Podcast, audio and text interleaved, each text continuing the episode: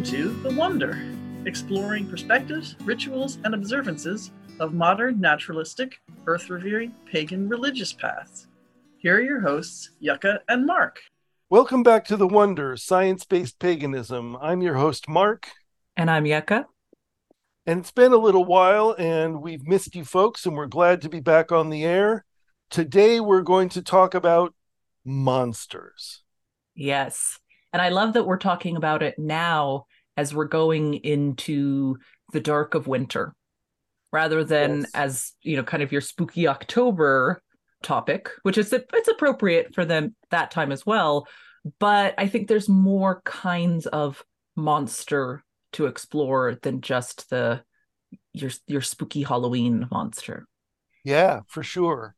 The reason that we decided to talk about this today is that the day after this episode will drop is December 5th, which is Krampusnacht in in Bavaria and Switzerland, parts of those Germanic countries where Krampus, the terrible, you know, devil-like huge hairy monster with big fangs, wearing chains and carrying bells and big whips to whip people with, comes marching down the street and might take your children and stuff them in his basket and go running away if they're bad. Mm-hmm. Yeah, and so there's a lot of just very similar European figures who takes the children or the the anyone who's misbehaved away in their sack or their basket or things like that. Yeah. Yes, and of course I mean it it seems likely that those folk- folkloric expressions probably have pre-Christian roots. Mm-hmm. But they definitely have that Christian overlay of you have to behave or you get punished. Right. In them, right? Mm-hmm. Which is probably a newer part of the traditions actually. In in in my experience or my conjecture, mm-hmm. most monsters folklorically get appeased right mm-hmm. you you give them food or you drive them away or there's there's there's some way that you deal with the monsters so that they don't eat your family and all that right. kind of stuff i think it'd be really fascinating to talk to a scholar about that and see you know where where that holds true and are there certain cultures not so much and does that seem to change when christianity comes in but it seems like a lot of that also still survived especially thinking about like in Ireland and places like that with mm-hmm. with some of the different kinds of spirits that they're that appeasing is still there. Yes. Um, yes. Yeah. Yeah, because well, like in in Ireland, you don't you don't want to mess with the Sidhe. Mm-hmm. You know, if you run into them, then you you do whatever it is that they want, and then you get away as fast as you possibly can. So yeah, monsters, and there are there are a bunch of different kinds of monsters when I think about it, and they kind of represent different things. Mm. Why don't you Why don't you say what you were talking about before we started about the predators? Yes. Yeah. I mean, I think just just thinking about it, I, I've always thought that we as humans we have evolved during a time period where there were lots of creatures that would eat us. We had plenty of predators. And today we live in this really very strange time period for our species in which typically we don't really have to worry about that. I mean, mm-hmm. I might take some bear mace with me if I go hiking in the mountains, but that's not the same reality that our ancestors would have been dealing with, where there were big, shaggy things with giant teeth that might stalk you and eat you, or big birds that come out of the sky and take your kids away. Like those were realities for us as we were evolving. And I suspect that we still remember that, that that's still programmed into us, even though that's something that we don't necessarily deal with. But we still have that fear, we still have that awareness. And so we create these things to fit that expectation that we have. For sure, for sure. And and that's why monsters reflect the characteristics of predators in many ways. They have big teeth mm-hmm. and long claws, and they're giant and strong, and you know all the all the things that or, or they're hidden in the shadows. Yes, or right. Yeah. right. Yes, they're they're they're able to turn invisible, or you know, all those kind of supernatural applications as well. And of course, the time that we ascribe mostly to the arrival of monsters is when it's dark, uh, Right. because the the thing that leaps out of the dark and gets you is is a, a core trope to being human, right? right because we are diurnal right Mhm. we are active in the day our senses are our vision is best during the day right the night is that mysterious time period where where the predators yeah they maybe they could have gotten us during the day but it'd be a lot easier to get us when we can't see them Sure, sure. Yeah, so, you know, many of these kind of folkloric monster images and and you're right, they exist in various forms throughout Europe certainly and in other places as well where you have these kind of maniacal or diabolical kind of figures that that mean us harm. Mhm. Um, and in in many cases, there those represent core fears that we have, and the fear of being eaten or having our progeny eaten is right up there at the top of the list. yeah Uh, that's not that's what we- definitely very pre-human that's been with us for a long time yes, because if it wasn't, you didn't survive to reproduce, and you were out of the f- gene pool. yep but there are other kind of monster ideas as well that go to other core fears that we have. And it's interesting you were talking about how we're living in a time when you know we it's very rare for someone to actually be killed by a predator although about 2500 people are killed by hippos every year. And and of course there's humans. We become our own predators.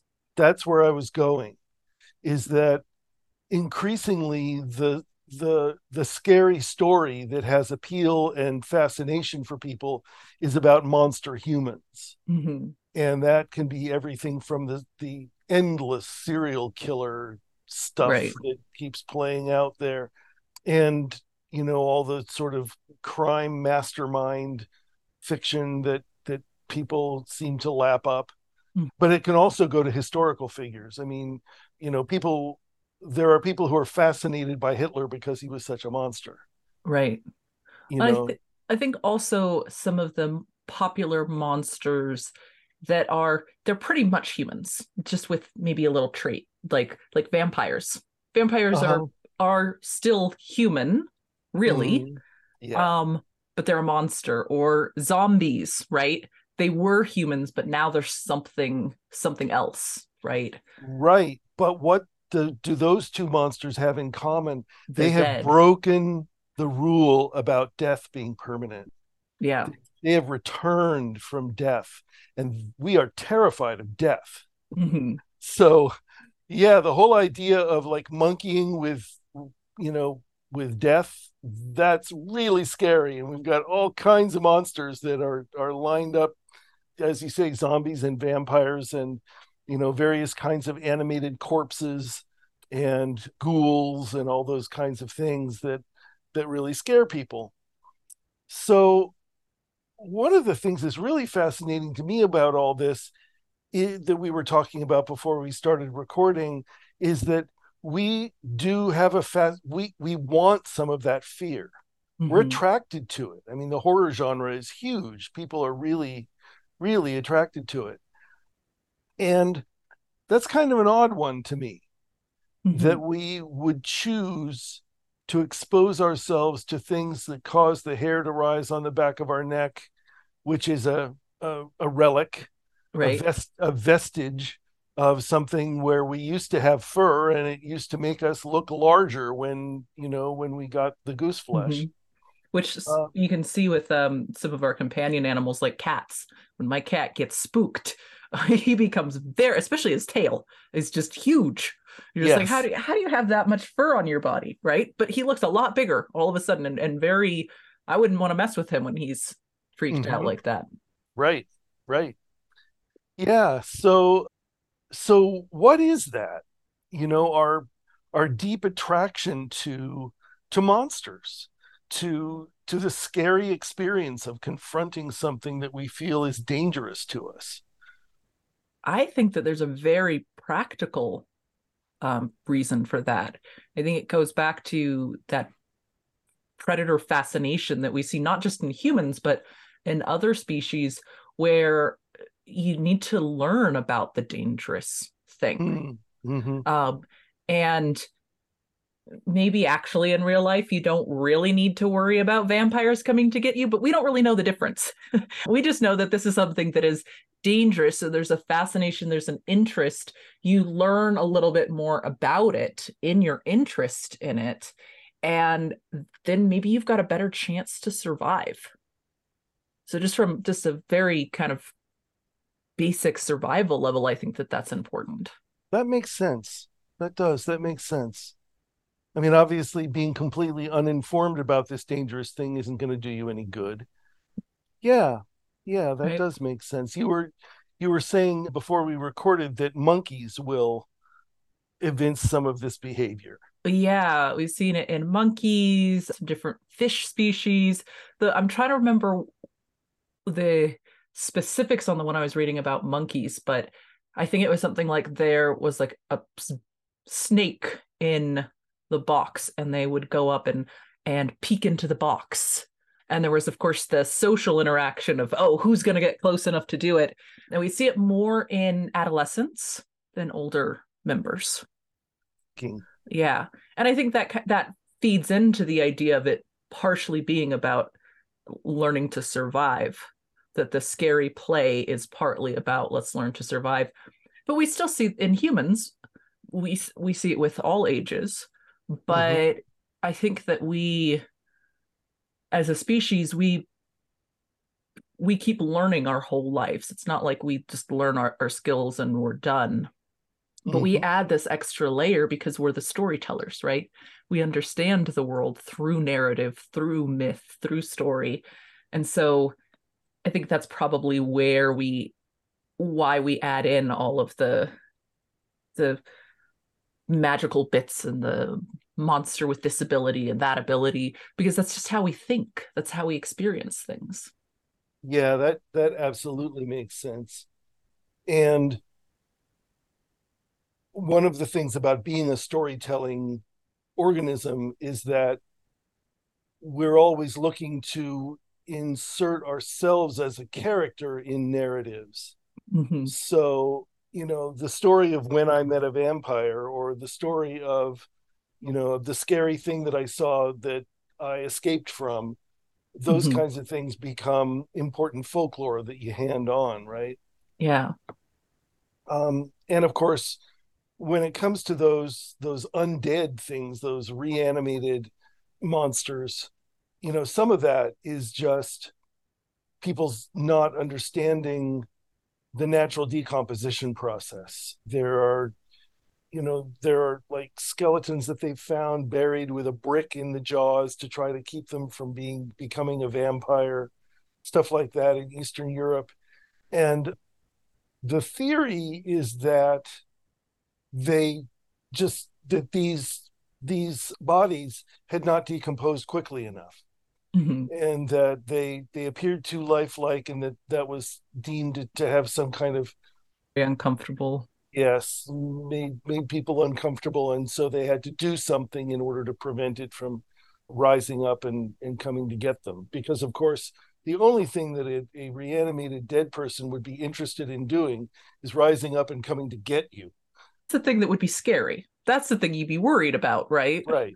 Um, right. if they do something else, they get up to go dance around in the moonlight like that's it's a little unnerving but it's not threatening right there's a wonderful scene in the tim burton animated movie the corpse bride where the, the the living family and the dead family are meeting at the wedding mm-hmm. and you know there's this terrified family of living people who are shaking and quaking and here come these skeleton people until this little kid says grandpa and it changes everything of course because it's like oh yeah okay th- these are family people. These are people that i have a connection to. They're not going to hurt me. Mm-hmm. um, yeah it's i i love that scene.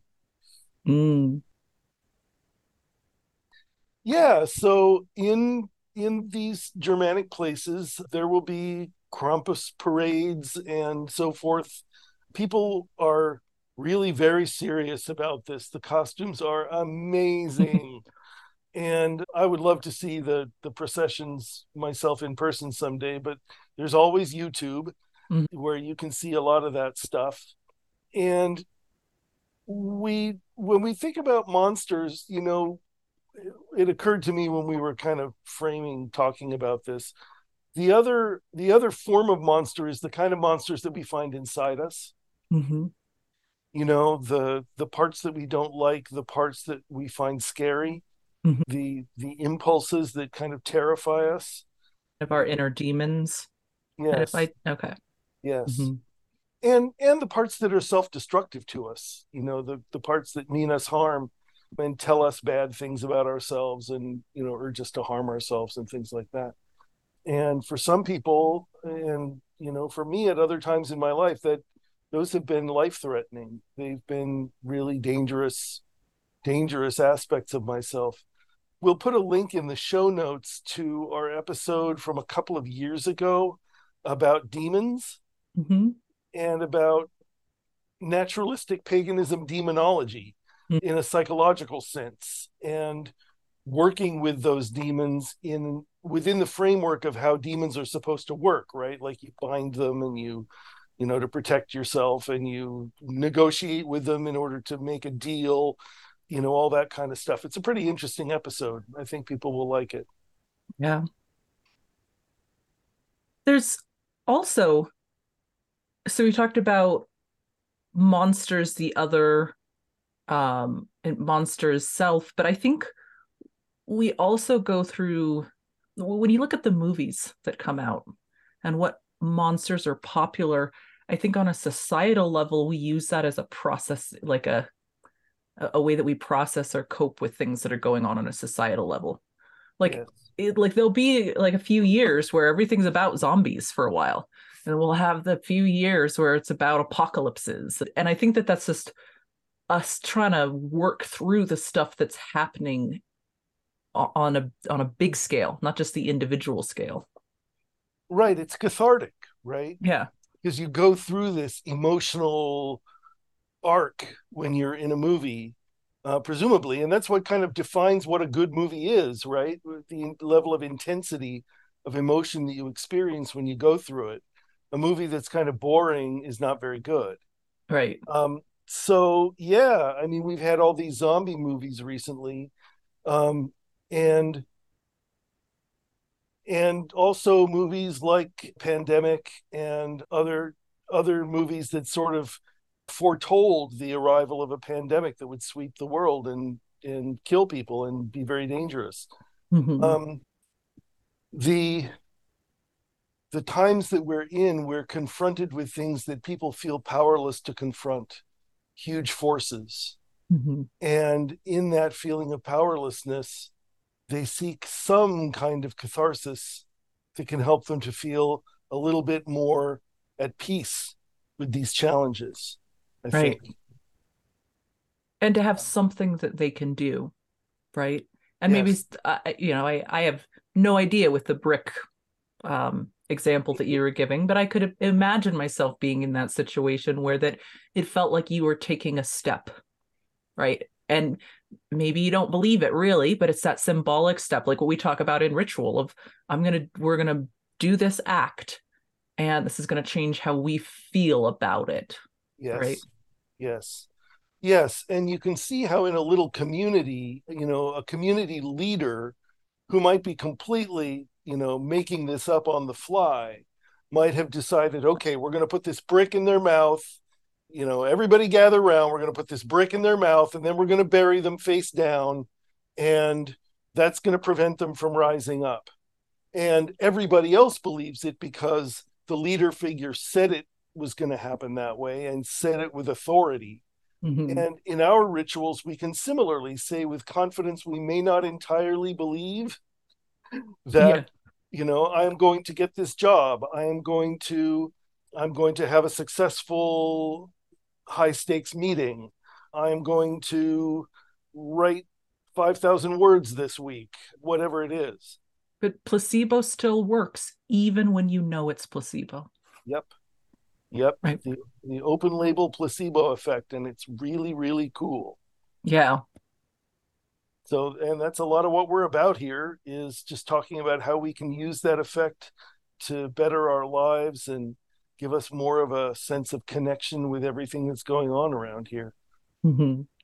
Well, where else would you like to go with this? I know we had talked a little bit about the kind of winter connection, maybe winter as as the ultimate predator, perhaps. Yeah, I, I do think that there is something about the fact that all of these monsters seem to arise just as it's starting to get really dark. Mm-hmm. And there was, at least in Victorian England, a tradition of telling ghost stories around the, the Christmas time, the solstice time, Mm-hmm. um, which I think reflects, you know, that sense that, you know, the weather is howling outside and it's pitch black and it's very, very hostile to our survival. Is you that know- part of where our ghosts of Christmas past and present come from? I, Part I of that think tradition? I think so. It was it was very normal to have ghost stories at Christmas time in Victorian England, and Dickens just capitalized on that and then created a, a sort of moral parable about being kind to others and and being generous to those mm-hmm. that are disadvantaged. Dickens was a radical. There were a lot of people that were that were not at even though he, his his work was widely beloved, there were people who felt that his his messages were Too extreme? yes that they were revolutionary and that they they threatened to topple the social order well, because he was saying it's not enough just to be a fair businessman. You've Mhm. got to be you have got to go beyond that. Right? You've Yes. actually got to take care of your fellow. Yeah. right right yeah so that's actually a tradition that i've been trying to restart um myself for my own celebrations and so forth is uh telling ghost stories around the the solstice Mm. uh, reading them and telling them, even though, of course, I don't believe in ghosts, but it's still cool, right? The monsters are still cool. there's yeah, there's something about it, right? You get that little kind of tickle down your spine. Yeah. So, that, yeah. that shiver. Yep. Yeah, it's good. And speaking of solstice, that is goodness, that's two weeks. It's coming up. Yeah, that's right Yeah. around the corner. Yeah, coming up really fast. So we'll be talking about that, of course, and how we celebrate and all the different rituals and meanings that that the the midwinter solstice can have in upcoming episodes. But thought we'd spend a little time with the monsters this week. Um, yeah. yeah. it was- It definitely it's definitely something interesting to think about. 'Cause I haven't given it a lot of thought before, but now that we've been talking about it, I'm starting to go, oh, hmm.